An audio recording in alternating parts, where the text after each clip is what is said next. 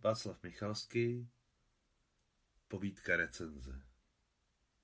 Dokonce ani v nejúnavnějších, nezodpovědných dnech mé puberty jsem nepsal verše. Bál jsem se. Instinktivně jsem měl strach psát divadelní hry. Ale tak nějak mě v prváku na institutu přítel strhl ke spoluautorství a v mracích cigaretového kouře jsme za týden upláceli divadelní hru. Jak se sluší a patří, vytiskli jsme ji ve čtyřech exemplářích a když jsem odjížděl na prázdniny, vzal jsem si jeden sebou. V těch slavných časech můj osmdesátiletý děda Adam hlídal velký sad šlechtitelské stanice.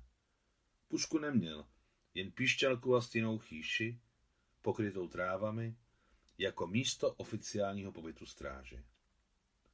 Ráno jsem dědovi přinesl divadelní hru, nakousal několik velkých, ale ještě kyslých jablek přímo ze stromu, které jsem vyházel za vysoký val, hustě porostlý pichlavou trnkou, který odděloval sad od velké prašné cesty.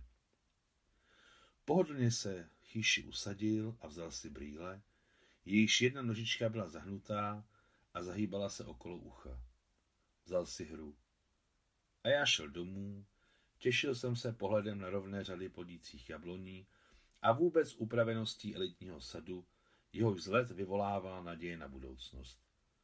Kráčel jsem po čerstvém strništi, které trochu pružilo pod podrážkami mých sandálů. Zřejmě sekáči posekali trávu v sadu teprve včera. Ještě osychala na rovných řádcích mezi řadami silných, vápnem přesně nabílených kmenů a vonila tak smutně, tak jemně, že se chtělo brečet nebo skládat verše.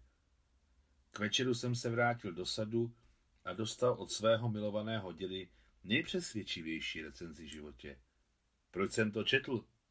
Pohledu na mne smýšlivýma, strnulýma, dokonce i ve stáří e-mailově modrýma očima, zeptal se děd.